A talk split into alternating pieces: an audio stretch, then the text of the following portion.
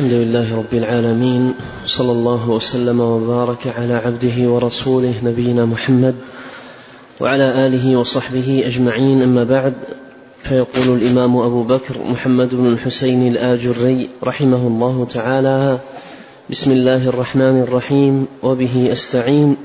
كتاب الإيمان والتصديق بأن الجنة والنار مخلوقتان.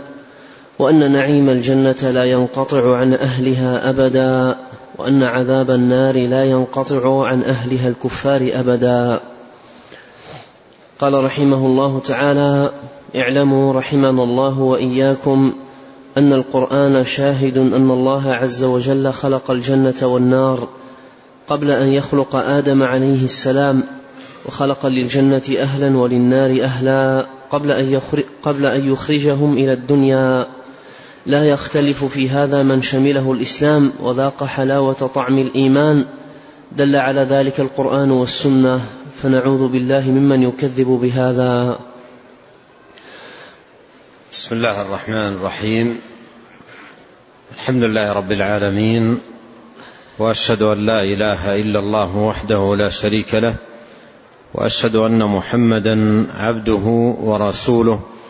صلى الله وسلم عليه وعلى آله وأصحابه أجمعين. اللهم علمنا ما ينفعنا وانفعنا بما علمتنا وزدنا علما وأصلح لنا شأننا كله ولا تكلنا إلى أنفسنا طرفة عين.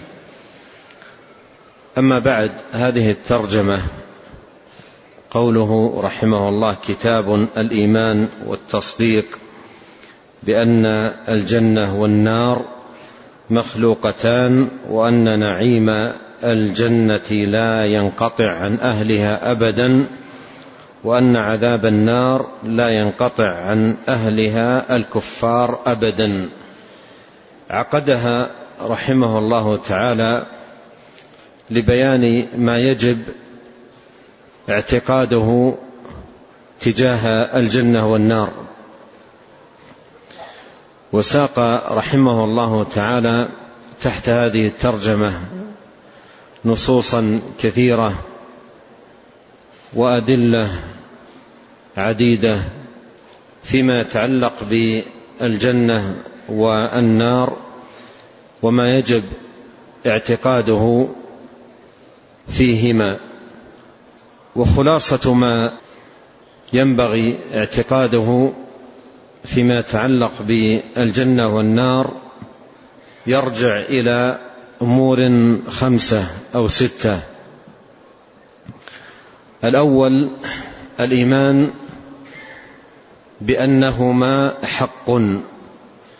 قد كان عليه الصلاة والسلام يقول كل ليلة في استفتاحه لصلاته من الليل والجنة حق والنار حق. فيجب اعتقاد ذلك وأن الجنة حق لا ريب فيها وأن النار حق لا ريب فيها. الأمر الثاني اعتقاد أنهما مخلوقتان موجودتان قد خلقهما الله سبحانه وتعالى وأعدهما لأهلهما. فأعد الجنة وما فيها من نعيم لأهلها. أعدت للمتقين. وأعد النار وما فيها من عذاب وجحيم لأهلها. أعدت للكافرين. فهما موجودتان. ومن قال إنهما لم تخلقا بعد وأنهما تخلقان يوم القيامة فهذا مبطل وضال ومخالف لما دل عليه كتاب الله وسنة نبيه صلى الله عليه وسلم في مواطن كثيرة جدا. وسيأتي عند المصنف رحمه الله تعالى سوق جملة من الأدلة على أن النار مخلوقة أن الجنة والنار مخلوقتان موجودتان. قد خلقهما الله وهيأهما وعدهما لأهلهما. الأمر الثالث اعتقاد أنهما باقيتان وأن نعيم الجنة نعيم أبدي لا يفنى وعذاب النار عذاب أبدي لا يفنى وأن أهل الجنة مخلدين فيها أبد الآباد وأن أهل النار الذين هم أهلها مخلدون فيها أبد الآباد كما دلت الدلائل على ذلك في كتاب الله وسنة نبيه صلوات الله وسلامه وبركاته عليه. الأمر الرابع اعتقاد أن الله سبحانه وتعالى خلق للجنة أهلا. ووعدها بملئها. وخلق للنار أهلا ووعدها بملئها. وعدا حقا وقولا لا يخلف. الأمر الخامس الإيمان بأوصاف الجنة. وأوصاف النار في ضوء ما جاء به كتاب الله وسنة نبيه صلى الله عليه وسلم. فإن كل ما ذكر عن الجنة من أوصاف أو ذكر عن النار من أوصاف يجب الإيمان به. فالإيمان بأوصاف الجنة هو من الإيمان بالجنة والإيمان بأوصاف النار وما فيها من أنواع. العذاب هو من الإيمان بالنار. وقد جاءت التفاصيل في كل منهما في كتاب الله سبحانه وتعالى وسنة نبيه صلوات الله وسلامه وبركاته عليه. الأمر السادس الإيمان بالأسباب الموجبة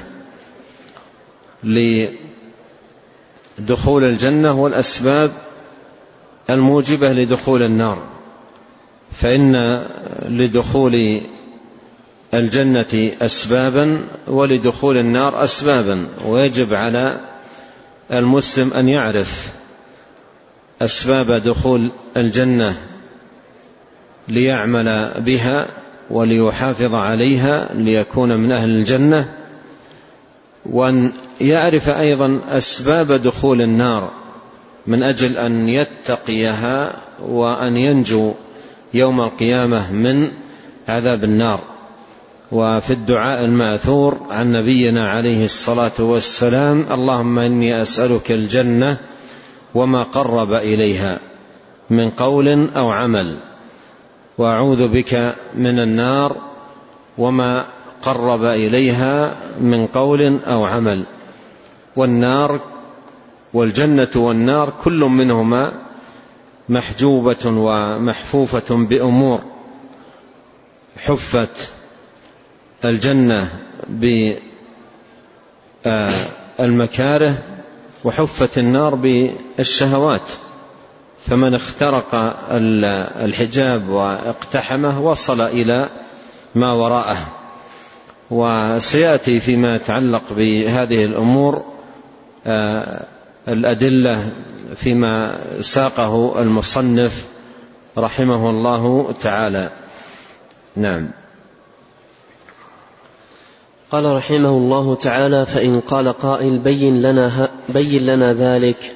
قيل له أليس خلق الله عز وجل آدم وحواء عليهما السلام وأسكنهما الجنة؟ فقال عز وجل في سورة البقرة وقلنا يا آدم اسكن أنت وزوجك الجنة وكلا منها رغدا حيث شئتما ولا تقربا هذه الشجرة فتكونا من الظالمين. وقال عز وجل في سورة الأعراف ويا آدم اسكن أنت وزوجك الجنة فكلا من حيث شئتما ولا تقربا هذه الشجرة فتكونا من الظالمين. وقال عز وجل يا بني آدم لا يفتننكم الشيطان كما أخرج أبويكم من الجنة ينزع عنهما لباسهما ليريهما سوآتهما. الآية. وقال عز وجل في سورة طه وإذ قلنا للملائكة اسجدوا لآدم فسجدوا إلا إبليس أبى. فقلنا يا آدم إن هذا عدو لك ولزوجك فلا يخرجنكما من الجنة فتشقى. إن لك ألا تجوع فيها ولا تعرى وأنك لا تظمأ فيها ولا تضحى.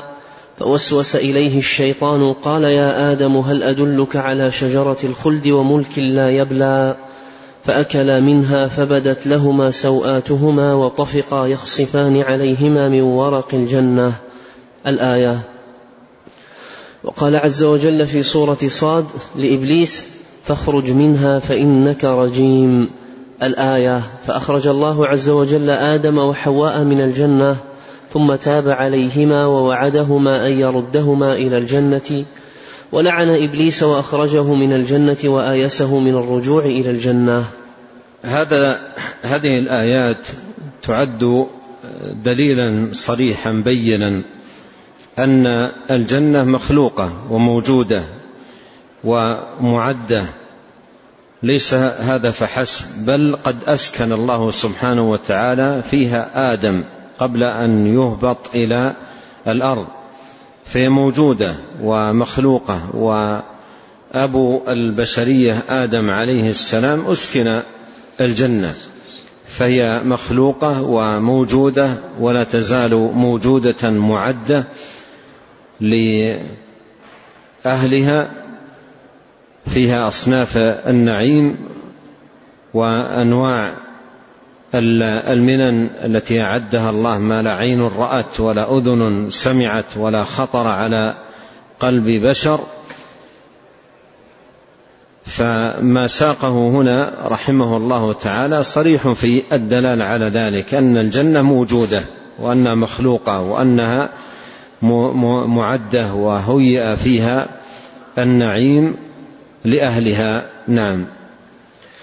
قال رحمه الله تعالى حدثنا أبو القاسم عبد الله بن محمد العطشي قال حدثنا العباس بن عبد الله الترقفي قال حدثنا محمد بن يوسف الفريابي قال حدثنا قيس عن ابن أبي ليلى عن المنهال بن عمرو عن سعيد بن جبير عن ابن عباس رضي الله عنهما في قول الله عز وجل فتلقى آدم من ربه كلمات فتاب عليه قال أي رب ألم تخلقني بيدك؟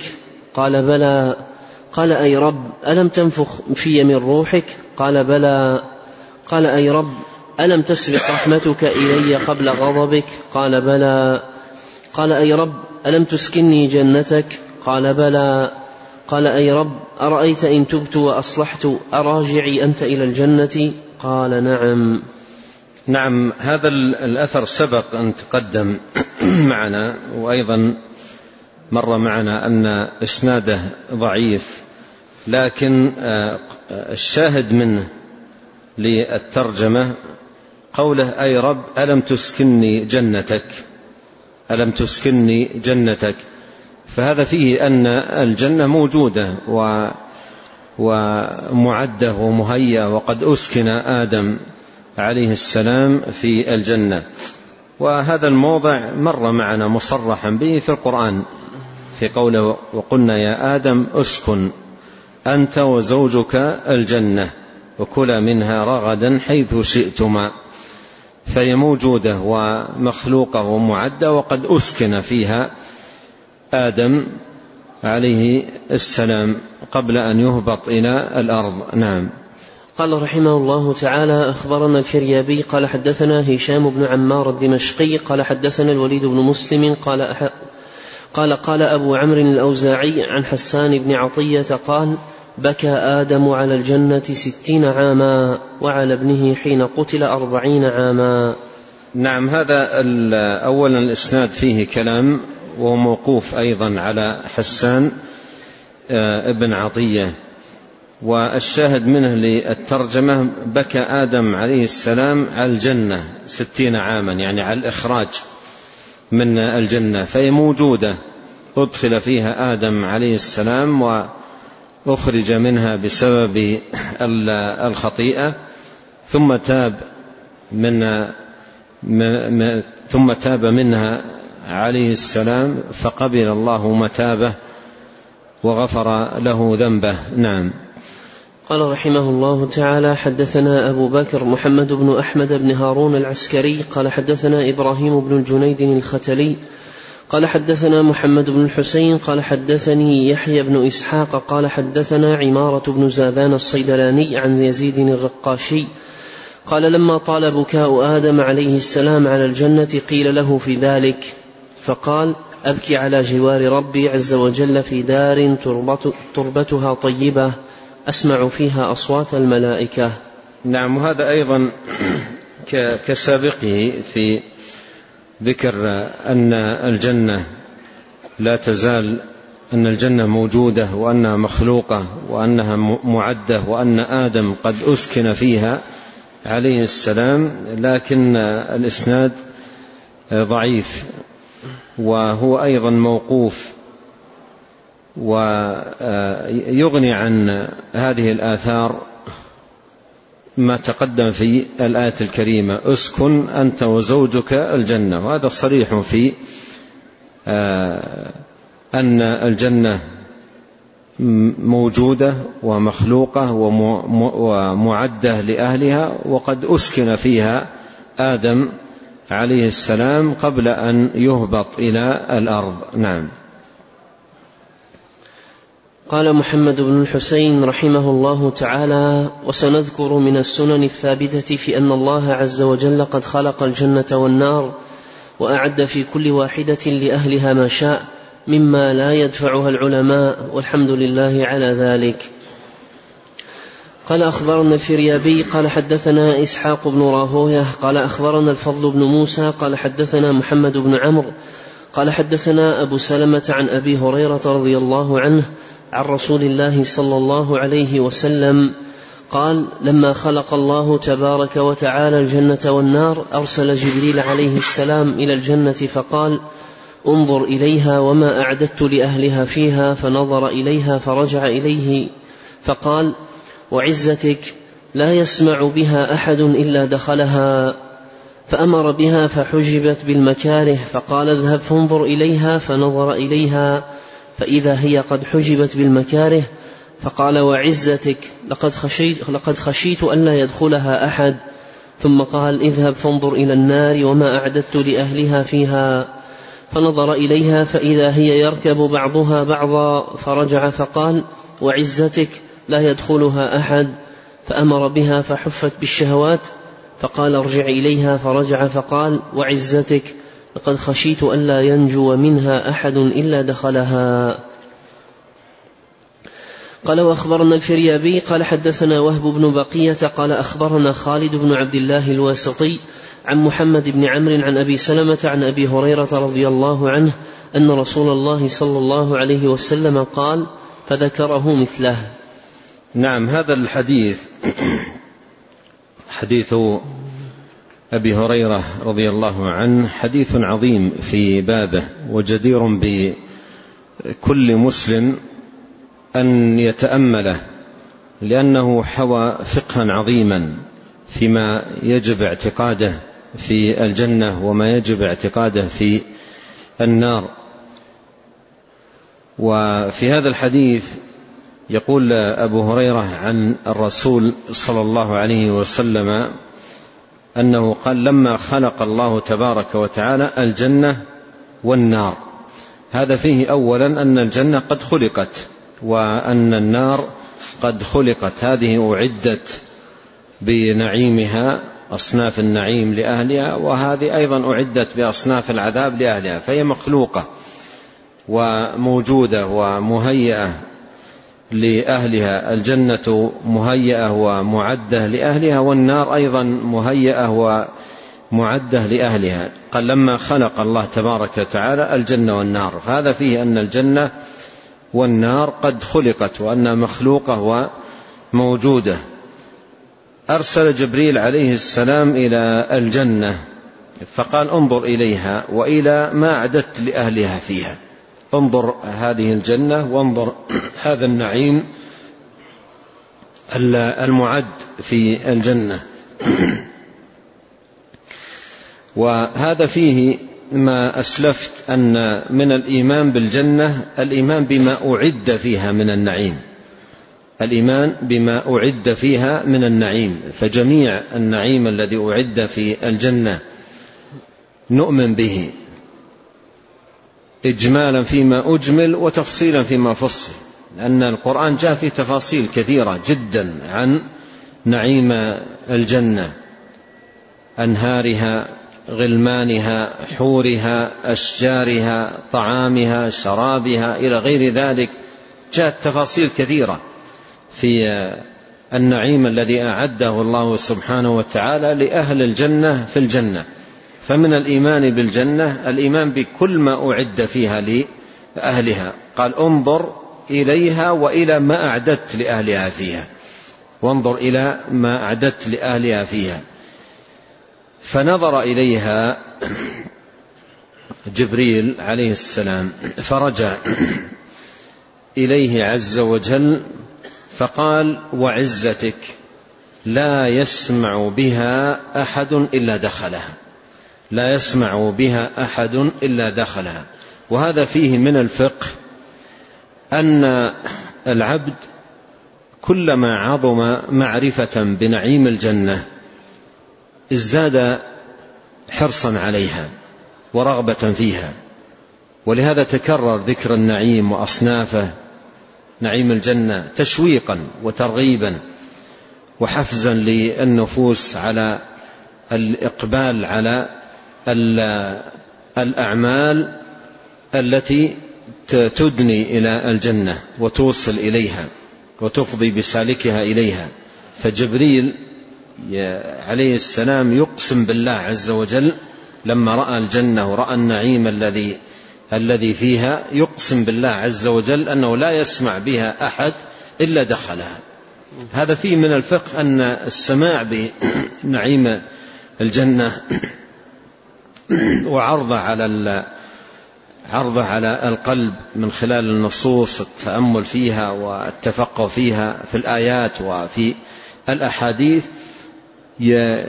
يزيد من الشوق والرغبة والحرص ومجاهدة النفس على العمل بالأعمال التي توصل بالعبد إلى الجنة. قال وعزتك لا يسمع بها أحد إلا دخلها إلا دخلها لأنها لأنه رأى لأنه رأى عليه السلام شيئا عظيما قد أعد في هذه الجنة. وهذا الذي رآه جبريل عليه السلام هذا الذي رآه جبريل عليه السلام في الجنة من النعيم المعد ذكرت كثير من تفاصيله في القرآن. والسنة. بل وصف الصحابة رضي الله عنهم هذا الذكر الذي جاء في الكتاب والسنة حتى وصفوا بعض أحاديث النبي صلى الله عليه وسلم عن الجنة وعن النار قالوا كأنها أكملوا رأي العين كأنها رأي العين.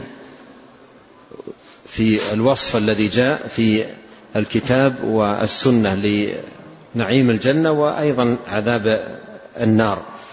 فإذا السماع بهذا النعيم والتأمل فيه وقراءته وتأمله في الكتاب والسنة مما يشوق العبد ويعظم في رغبته في أن ينال هذا النعيم وأن يكون من أهلها. قال وعزتك لا يسمع بها أحد إلا دخلها. قال فأمر بها فحجبت بالمكاره أمر أي الله بها أي الجنة فحجبت بالمكاره يعني المراد بالمكاره أن الأعمال التي توصل إلى الجنة وتفضي بسالكها إلى الجنة قد يكون في في في بعضها آه، شيء لا تقبل عليه النفس إلا بالمجاهدة. تحتاج إلى معالجة النفس حتى تقبل وتواظب على على الفرائض والواجبات الدينية. مثل ما جاء في الحديث قال إسباغ الوضوء على المكاره. لما يقوم الإنسان الفجر النفس ترغب في الفراش. في اليوم الشاتي ويتوضأ ويتجه إلى المسجد ويصلي مقبلا على طاعة الله هذا يحتاج إلى معالجة للنفس. إن لم يعالج نفسه فإن نفسه حرون لن تقبل على الطاعة. تغفل عن النعيم الذي قد أعد وتقف هنا في هذا الموطن حفت الجنة حفت الجنة بالمكاره فيصل إلى هذا الموطن الذي حفت به الجنة فيقف لا يقدم فيفرط ويضيع فلما رأى جبريل عليه السلام هذا الذي حفت به الجنة قال اذهب قال الله له اذهب فانظر إليها فنظر إليها. فإذا هي قد حجبت بالمكاره. فإذا هي قد حجبت بالمكاره. بمعنى أنه لا وصول إلى الجنة ولا إلى هذا النعيم إلا من خلال هذه المكاره. إلا من خلال هذه المكاره التي حجبت بها الجنة. فقال وعزتك لقد خشيت الا يدخلها أحد. لما رأى المكاره التي حفت بها قال جبريل لله عز وجل وعزتك خشيت الا يدخلها أحد. فهذا يفيد فائدة عظيمة أن هذا الذي حفت به الجنة الذي وصف بهذا الحديث بأنه المكاره يعني تحتاج المكاره أي أمور تحتاج النفوس إلى معالجة لها ومجاهدة. والذين جاهدوا فينا لنهدينهم سبلنا وإن الله لمع المحسنين. فلما رأى ما حفت به وحجبت به قال عليه السلام وعزتك لقد خشيت الا يدخلها أحد. لقد خشيت الا يدخلها أحد. أفادنا ما سبق حاجة النفوس إلى المعرفة بنعيم الجنة لتشتاق والمعرفة أيضا بالأسباب التي توصل إلى الجنة حتى يجاهد المرء نفسه عليها. وإن شقت على نفسه وإن كرهت بعضها نفسه وإن لم يحصل في قلبه ميل يعالج نفسه ويجاهد نفسه. لأن سلعة الله غالية سلعة الله الجنة ثواب عظيم نعيم مقيم. فيعالج نفسه ويجاهد نفسه حتى يظفر بهذا النعيم العظيم. قال ثم قال له اذهب فانظر إلى النار وإلى ما أعددت لأهلها فيها. وهذا فيه أن النار موجودة وأن العذاب الذي أعد لأهلها فيها موجود. ورآه جبريل عليه السلام فنظر إليها فإذا هي يركب بعضها بعضا. فإذا هي أي النار يركب بعضها بعضا. فرجع فقال وعزتك لا يدخلها أحد. يعني لا يسمع بها أحد إلا وخاف منها. الخوف الشديد. قال لا يدخلها أحد. ما من أحد يرضى أن يسمع بهذا العذاب وهذا النكال الذي في النار ويرضى لنفسه أن يدخل النار. من هذا الذي آه، يسمع بالنار وعذابها ويقول أنا أريد أن أكون من أهلها. وأيضا من ذا الذي يسمع بالنعيم الذي أعد في الجنة ويقول أنا لا أريد هذا النعيم. لكن اسمع النبي صلى الله عليه وسلم قال كل أمتي يدخلون الجنة إلا من أبى. قالوا من يأبى؟ يعني من يعرض عليه هذا النعيم العظيم ويأبى يرفض ذلك. قال من أطاعني دخل الجنة ومن عصاني فقد أبى. قال فنظر إليها فإذا هي يركب بعضها بعضا فرجع فقال وعزتك لا يدخل أحد فأمر بها فحفت بالشهوات. أمر بها أي النار فحفت بالشهوات. فقال ارجع إليها. فرجع فقال وعزتك لقد خشيت ألا ينجو منها أحد إلا دخلها. من, الشهوات العظيمة التي حفت بها النار. فتخطف هذه الشهوات الناس وتسلب عقولهم وتأسر نفوسهم وينسون العذاب الذي أعد لمن يقارف هذه الشهوات. ينشغلون بها ينشغلون بها تلهو بها نفوسهم ولا ولا يفكرون بالعقاب الذي الذي أعد لمقترف هذه الشهوات والملذات المحرمة التي حرمها الله سبحانه وتعالى. قال فرجع وقال وعزتي وعزتك لقد خشيت ألا ينجو منها أحد إلا دخلها إذا هذه الشهوات التي حفت بها النار ينبغي أن يكون العبد على علم بها وعلى حذر منها. لأن اقتحام هذه الشهوات ماذا يعني؟ يعني اقتحام ما وراءها. لأن من اقتحم الحجاب وصل إلى ما وراءه. من اقتحم الحجاب وصل ما وراءه. فهذا الحجاب يبقى الإنسان على بعد عنه ومحاذرة من الوقوع فيه مستعيدا بالله من النار ومن هذه الشهوات التي تقرب من النار. وأعوذ بك من النار وما قرب إليها من قول أو عمل. نعم.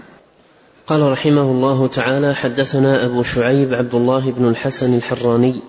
قال حدثنا عبد العزيز بن أبي رواد الحراني. قال حدثنا حماد بن سلمة عن ثابت عن أنس رضي الله عنه أن رسول الله صلى الله عليه وسلم قال حفت الجنة بالمكاره وحفت النار بالشهوات.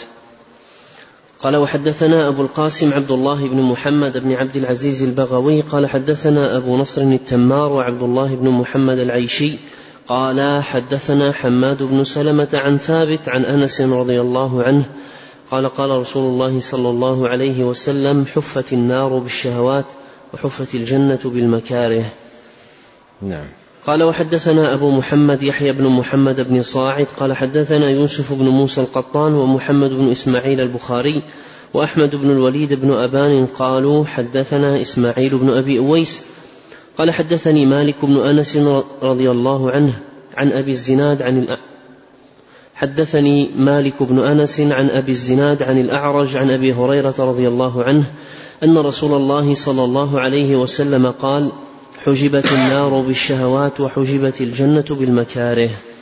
أورد رحمه الله تعالى هذين الحديثين حديث أنس وحديث أبي هريرة رضي الله عنهما أن النبي صلى الله عليه وسلم قال حفت الجنة بالمكاره وحفت النار بالشهوات هذا لفظ حديث أنس ولفظ حديث أبي هريرة حجبت النار بالشهوات وحجبت الجنة بالمكاره وهما بمعنى واحد. ومعنى حفت أو حجبت أي جعلت هذه الأشياء حجب. الجنة جعل لها حجب وهي المكاره والنار جعل لها حجب وهي الشهوات. ومن اقتحم الحجاب وصل إلى ما وراءه. ولهذا المكاره التي حجبت بها الجنة تحتاج إلى معالجة. والشهوات التي حجبت بها النار تحتاج إلى مقاومة. ولهذا العبد يحتاج في في هذا الباب إلى هذين الأمرين مجاهدة النفس على الأعمال التي توصل إلى الجنة يحتاج إلى مجاهدة مجاهدة النفس على هذه الأعمال هذه الحجب التي حجبت بها الجنة من أجل أن يصل إليها حجبت بالمكاره المكاره تحتاج إلى مجاهدة حتى يصل إلى آه، الجنة. والنار حفت بالشهوات. وهذه الشهوات تحتاج من العبد إلى مقاومة أن يقاوم نفسه من أن تستجره هذه الشهوات. وتستهويه فيقع فيها. ثم والعياذ بالله تفضي به إلى النار. تفضي به إلى النار. فالعبد يحتاج إلى معرفة أسباب دخول الجنة وهي التي عبر عنها بالحديث الحجب. وأسباب دخول النار وهي حجب النار. التي حفت بها النار يعرف هذا وهذا من أجل أن يجاهد نفسه على فعل أسباب دخول الجنة ليكون من أهلها وأيضا فعل أسباب آه، مجاهدة النفس على اجتناب أسباب النار والبعد عنها حتى ينجو منها ومن عذابها. اللهم إنا نسألك الجنة وما قرب إليها من قول أو عمل ونعوذ بك من النار وما قرب إليها من قول أو عمل. اللهم آت نفوسنا تقواها وزكها. أنت خير من زكاها أنت وليها ومولاها. اللهم إنا نسألك الهدى والتقى والعفة والغنى. اللهم اغفر لنا ولوالدينا ولمشايخنا ولولاة أمرنا وللمسلمين والمسلمات والمؤمنين والمؤمنات الأحياء منهم والأموات. اللهم اقسم لنا من خشيتك ما يحول بيننا وبين معاصيك ومن طاعتك ما تبلغنا به جنتك ومن اليقين ما تهون به علينا مصائب الدنيا. اللهم متعنا بأسماعنا وأبصارنا وقوتنا ما أحييتنا واجعله الوارث منا واجعل ثأرنا على من ظلمنا وانصرنا على من عادانا. ولا تجعل مصيبتنا في ديننا ولا تجعل الدنيا أكبر همنا ولا مبلغ علمنا ولا تسلط علينا من لا يرحمنا. سبحانك اللهم وبحمدك. أشهد أن لا إله إلا أنت. أستغفرك وأتوب إليك. اللهم صل وسلم على عبدك ورسولك نبينا محمد وآله وصحبه. جزاكم الله خيرا.